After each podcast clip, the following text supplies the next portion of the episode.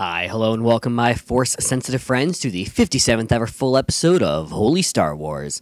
We're finally back on track this week with releases, and this week we're diving into one of the first canon novels to kick off the hype towards The Force Awakens back in 2017 Chuck Wendig's Aftermath. Glad to be back on schedule. Sorry for all of the, you know, missing a week and being all quiet and then putting two out at once, but we're on track right now.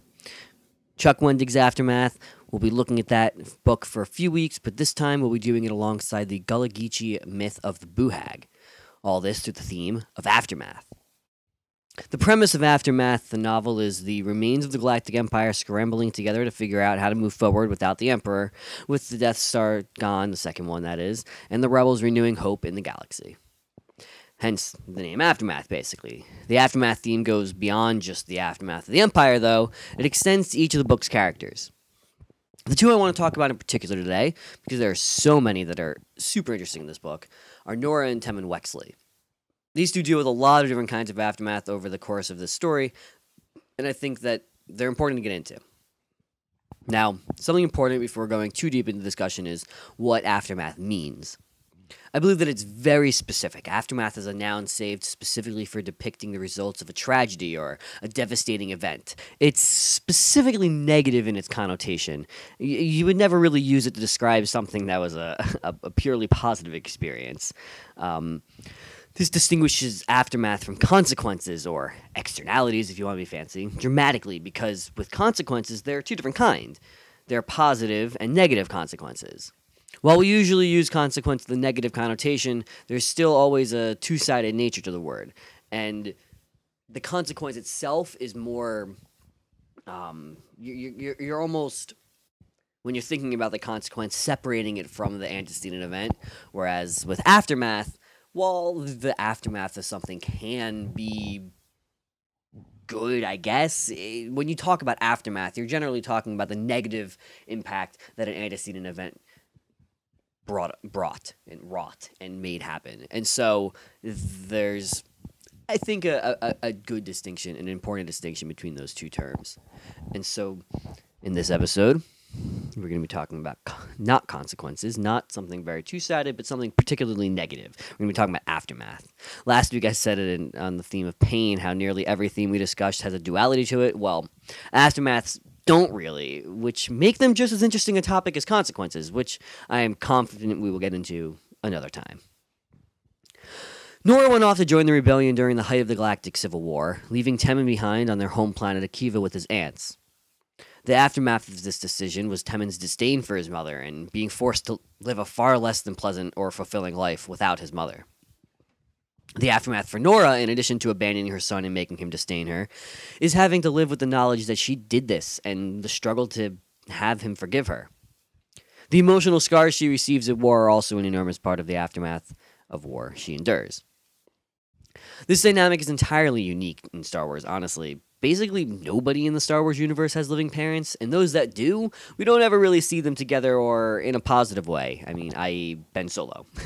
so, getting to bear witness to this intent, or or or or Luke and Anakin, Luke and Vader, for that matter. You know, nobody that has parents are ever in good terms with their parents in this in these movies, or they die, or they're dead. So, this is a really cool opportunity to be able to see this intense dynamic that honestly, like the more I keep thinking about it, the more I'm just like, wow, we really, really have never gotten to see a, a parent and child in this universe, especially one that you know is an adult and went off to war and came back, and so. Nora went off to fight in a war her child didn't understand and agree with, and upon returning home, she has to deal with the consequences. Yeah, I just used the word, but with the consequences uh, and the aftermath of having no idea what he has gone through since she left. He barely is under any kind of supervision. He deals with gangsters. He's like a top gangster, practically. Not a parent's ideal situation for their child. She must be absolutely racked with guilt over it all, but the aftermath of Nora's having left for Temmin is that he has zero understanding of why she did. He has no incentive to understand why either, which makes it all the more devastating to me.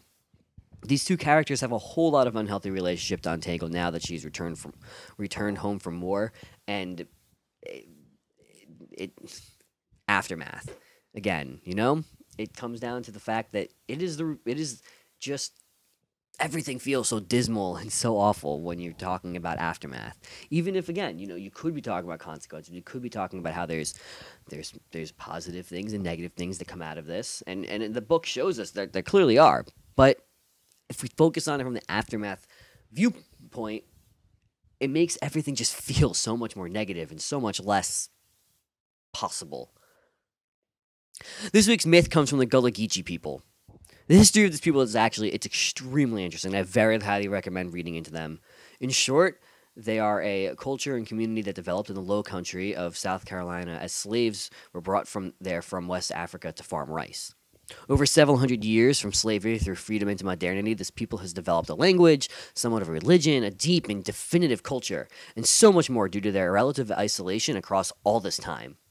I'm honestly still unsure if different people refer to themselves as either Gullah or Geechee distinctively, but they are most mostly today referred to as the Gullah people, and um, the, where the names come from is is somewhat debated.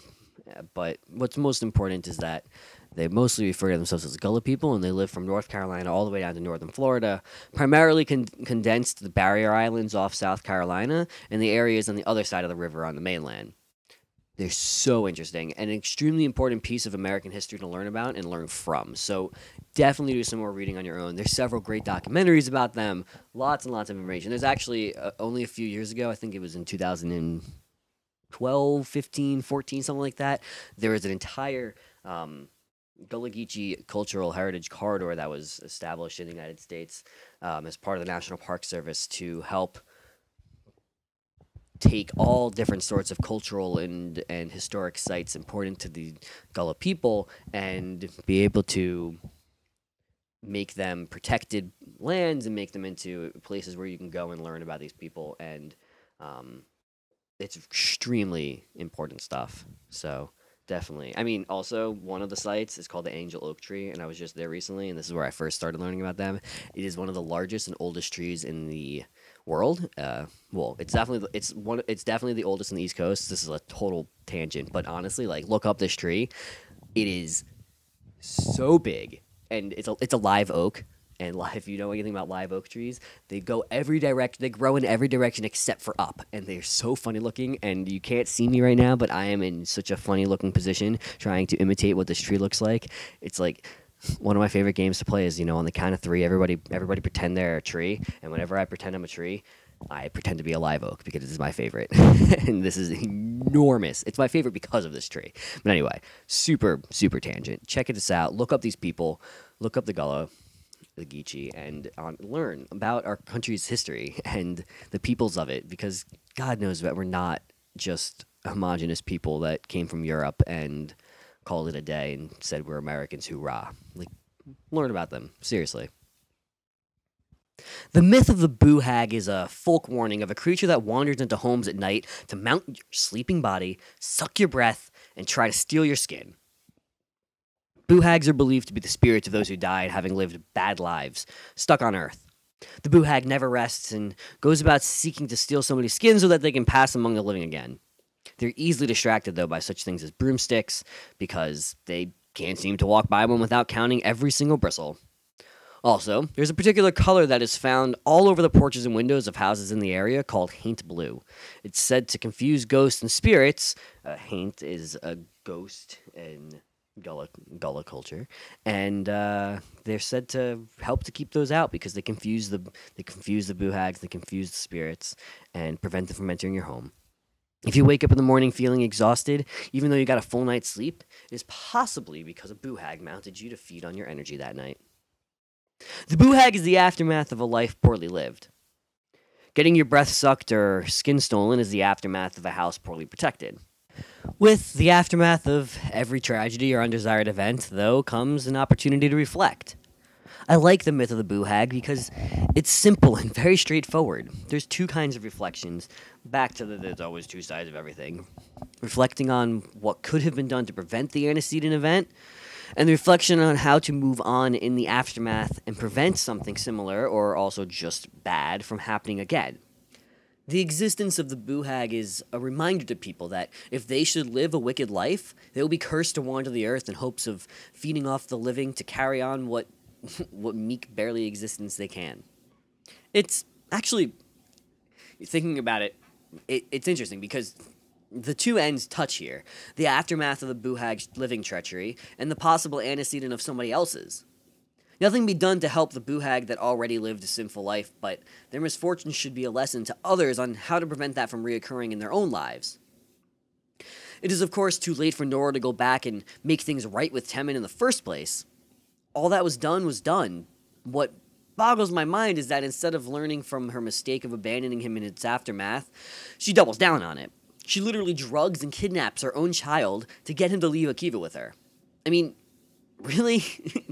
Drugging and kidnapping your own child whom you already have a strained relationship with? That's what you're going to do with, to win him back? Well, Nora seems to care much less about how Temmin feels than how she f- feels. And that's just the problem, isn't it? Uh, in the aftermath of this war and all it's done to the two of them, the lesson Nora is fixated on is the wrong one, I think. She just regrets her, that her family was, had been broken apart and the threat the Empire still poses. She doesn't at all consider her son's personal aftermath of her having left and has no intention of really doing so. At least not at the onset, and definitely not from what I remember of this book. The worst part is that she wins in the end. Her ignoring his circumstance is barely reconciled, and he ends up more or less forgiving her. Yes, they stay on Akiva, fulfilling one of his goals, but only to service her larger goal of defending the galaxy. What I fear is that this solace between them is temporary. I mean, to be clear, like I think it's great that Nora, as you know, female characters in storytelling never get their way, and it's always about you know a man servicing their goals and blah blah blah, and that's awful. And I'm really glad that this is not not that kind of story. But look, but you know, putting that aside, we can also look at it in terms of their own real selves, and unless Nora addresses the obvious tension between her and her son over the aftermath of Nora's leaving, their new rebel squad may have some problems going forward.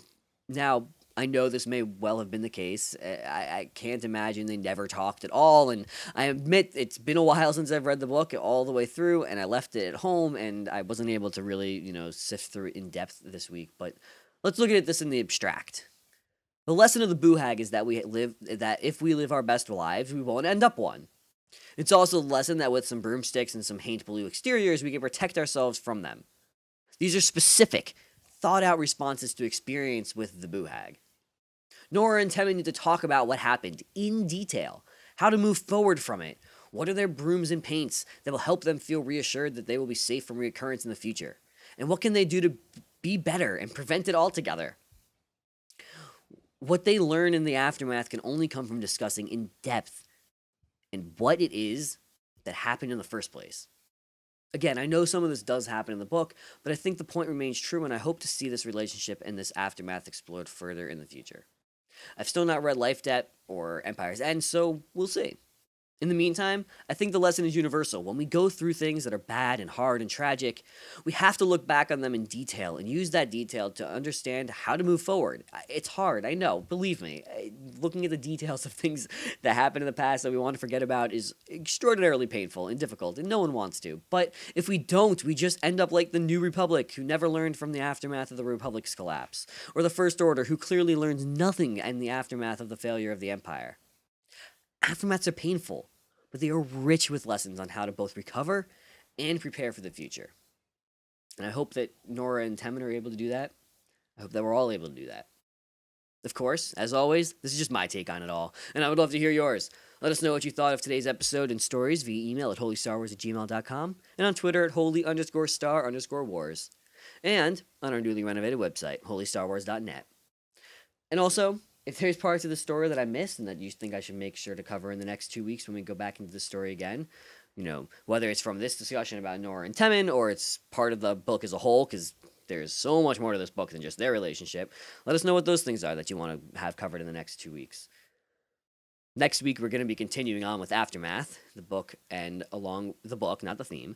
And we're also going to be looking at the Yoruba creation myth. The Yoruba people are uh, an indigenous ethnic group of uh, from mostly Nigeria and this and a little bit in Benin, but they're also a super interesting people with a really really deep religious uh, re- religion that I've been really interested in having read about. So definitely look up on them in, in advance of the show, and we'll be talking about the creation myth next week.